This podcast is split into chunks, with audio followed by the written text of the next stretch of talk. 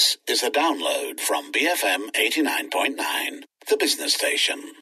This is the morning run, and you're with Julian Joyce and Sharits. Now, the EPF has declared a six and a quarter percent dividend rate for conventional savings and 5.9% for Sharia savings. Uh, this is understandably lower than 2017 uh, numbers of 6.9% and 6.4% respectively for conventional and Sharia.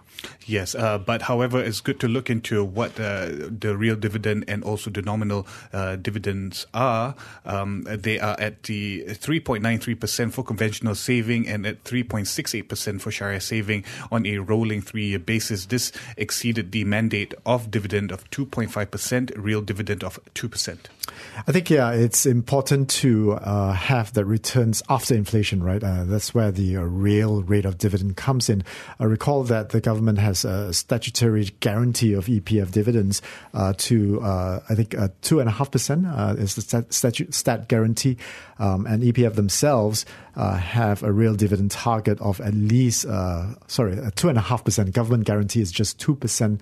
Uh, so EPF has achieved that, uh, but you know, um, personally, people have different personal rates of inflation, so this may uh, come in handy. Must say that when they've announced this uh, dividend rate, I think it was um, better than some had expected. I think they were already managing the information, you know, a couple of weeks, a couple of months before that. Yeah, yeah saying right. that you know dividend rate for 2018 is going to be lower than 2017 turned out is not as bad as what as some had expected. I think it has to do a lot with also what EPF did in a couple of years uh, in the past previous years. They were rebalancing their portfolio. This was under Dato Shahril Ridzuan. Now he's uh, hitting Khazanah. But what they did was they started um, investing more overseas, and that seems to have helped.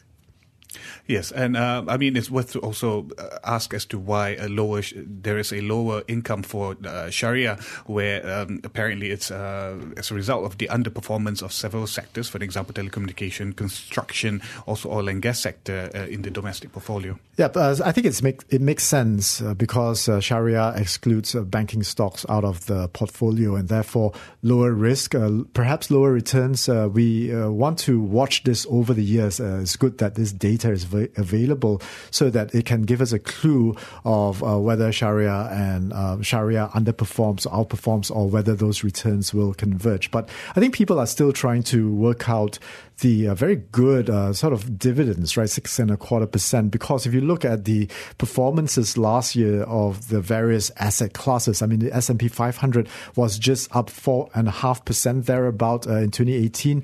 KLCI was down uh, six percent. So how uh, did you come up with the six and a quarter percent, right? So it'll be interesting to see um, something to ask EPF when they have that press conference when they do on their, their earnings. But uh, EPF, their total assets, that's over 813 billion ringgit. About nearly half of them, 51%, is in fixed income instruments. 36% is in equities and 10% in real estate as well as infrastructure and 3% is in the money market instrument. Yeah, and uh, with regards to their gross uh, investment income, it's about 40, eh, sorry, about 50.9 billion uh, total worth um, in fixed income instrument comprising Malaysian uh, of 36.1% is comprised of Malaysian government securities and equivalent and loan and uh, loans and bond contributed to about 18.4 billion. Real estate and infrastructure at 4.1 uh, uh, 4.1% to 2.1 billion in uh, money market instrument, 2.2 at 1.12 uh, billion. I think in um, explaining that six and a quarter percent of note are also some of EPF's uh, biggest local holdings. Uh, for example, RHB Bank, they have about 9 billion uh, in that company. that rose 10%. So that kind of like exceeded the six and a quarter percent uh, that conventional paid. But uh, Malaysian Building Society, uh, I think the next biggest holding, four and a quarter billion, that fell about two percent. Um, Telekom Malaysia, in which uh, they hold about 1.8 billion ringgit uh, worth of investments, Telekom Malaysia fell 54 percent.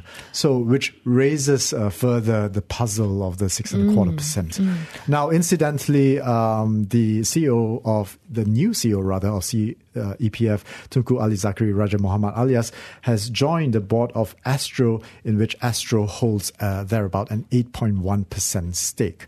Now, uh, the other news that we have is Khazanah, because there was an exclusive interview uh, uh, between Dato Shahril Ridza Ridzuan, the new uh, CEO of Khazanah, with The Edge, where Shahril had said that functions, the, the Khazanah funds would be split into two functions. One is a traditional sovereign wealth style fund role, which is focused on the long term growth of its assets, and the other having a developmental or strate- strategic role for the government, creating the right infrastructure and environment for Malaysia's economic growth. So, yeah, what is the difference between the old and the new Khazanah? Now, going forward, uh, Khazanah's portfolio will see a 7 Thirty split between commercial basket and strategic basket. Now, 70% in this commercial basket, they include moneymakers, uh, companies such as Axiata, CIMB, UEM, and IHH Healthcare, and 30% in the strategic ba- baskets uh, are nation builders for countries' development, and this uh, includes companies like TM, Tenaga Nasional, Malaysian Airlines, uh, Malaysian Airlines, and Malaysian Airports. The, the 30% strategic ones are not for sale assets, whereas the moneymakers in the 70 uh, could be sold if they are maxed out. Also interesting to note is that uh, previous management was focused on GLC transformation and regionalization of Malaysian companies, but Shahril says Khazanah needs to start moving on from that as a lot of work needs to be done. So he also says that, um, you know, given the current portfolio constraints, Khazanah is looking at achieving 3% returns above inflation over a rolling five year period. And uh, it's interesting as well that he said that, you know, Khazanah isn't selling to raise money to settle debts. It is rebalancing its portfolio because the portfolio currently is too highly concentrated with regards to Malaysian exposure and they should really have more global exposure. exposure. So it looks like they are looking to rebalance their portfolio as well and looking to invest more globally. Yeah. So it's interesting that the 3% returns uh, target is about what uh, EPF wants uh, to do as well. Uh, EPF is also around 2.5%, 3% above inflation, and Khazanah is doing that. But the difference is that, uh, according to Khazanah is committed to paying out 1 billion ringgit per annum in dividends to the government. Now, 1 billion over Khazanah's fund size of about 150 billion is only a 6, 0.6 or 0.7% dividend yield. EPF pays uh, 10 times more dividends than that. So there you go.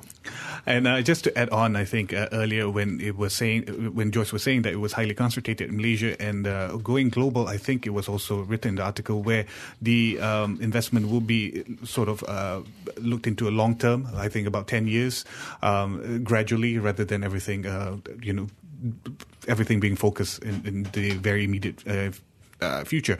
And uh, also on Malaysian Airlines, uh, they, apparently they will stay on Khazanah's books. Uh, Shahril is is uh, part of Khazanah's strategy. Uh, says that it is part of Khazanah's strategic portfolio because it serves a fundamental purpose for the Malaysian economy in terms of being the national carrier and promoting tourism.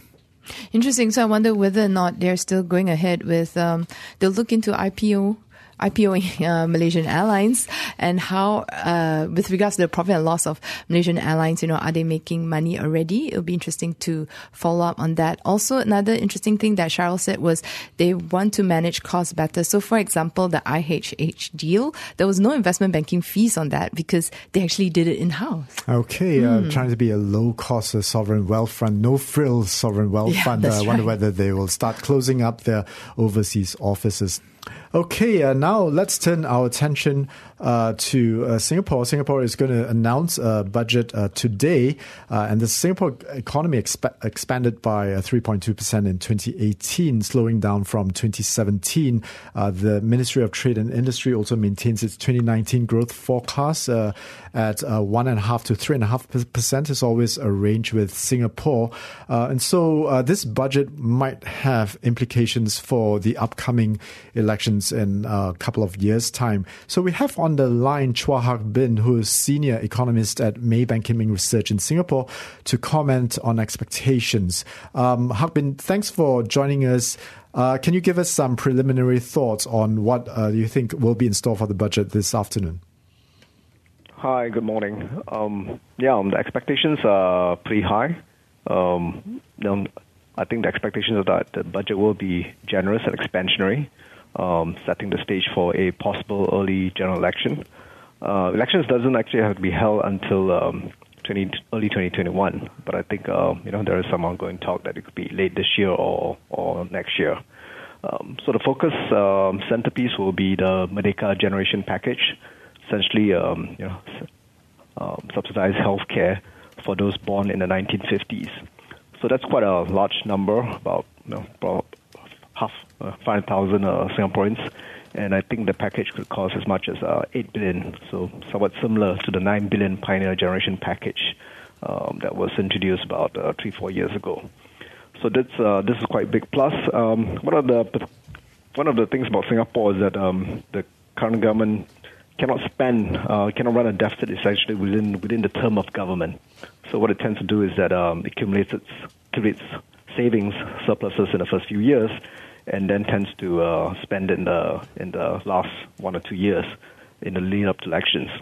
So this is actually the third year of government, and the accumulated fiscal surplus for the first three years is actually about 19 billion, which is uh, pretty substantial.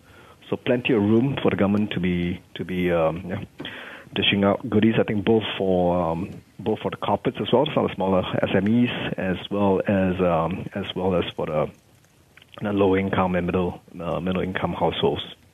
Hak you're saying that you're expecting a lot of goodies from this uh, coming upcoming budget. So you're not expecting any new taxes? Um, we are not expecting new taxes or um, increase. Like, yeah, the taxes, um, the GST increase is, um, as highlighted in the previous budget, is probably scheduled for 2021 to 2025. Mm-hmm. So it's after the yeah, it's, it's actually the next term of government. And I think guidance there is that um, there'll be an increase in GST from the current seven percent to nine percent. Um, still somewhat controversial because it's not sure whether it's absolutely necessary. You know, the, uh, the government has a huge pool of fiscal reserves. Um, you know, um, it's a top secret number, but I think it's pretty pretty large, and that's been contributing quite substantial to the budget.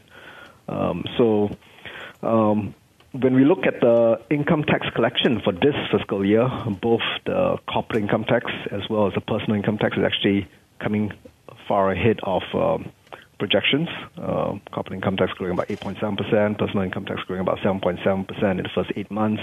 Stamp duties as well. You know, um, as you know, Singapore has pretty high stamp duties on properties. Uh, that's growing about 8%. Um, so, so it looks as if um, it'll be a beat essentially. You know, what was uh, it'll be a smaller fiscal deficit. So, so judging from revenue behavior and the spending side is actually falling a bit short. Um, some of the projected infrastructure spending on development spending um, only rose like 7% versus a budget at 24%. I think some of the delays, perhaps in the Malaysia cross-border transport infra plans, may be one reason.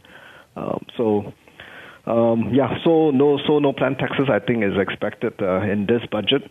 Uh, but the government has guided for possible, you know, future GST increases, largely because of the very strong increases in spending on healthcare and social spending in the last uh, you know, five, six years. Thanks so much for your thoughts. And that was Chua Hak Bin, senior economist at Maybank Kim Eng Research in Singapore. Now it's coming up to the 9 a.m. news. And after that, we'll bring you reports from Bursa Malaysia. Stay tuned, BFM 89.9. Thank you for listening to this podcast. To find more great interviews, go to bfm.my or find us on iTunes. BFM 89.9, the business station.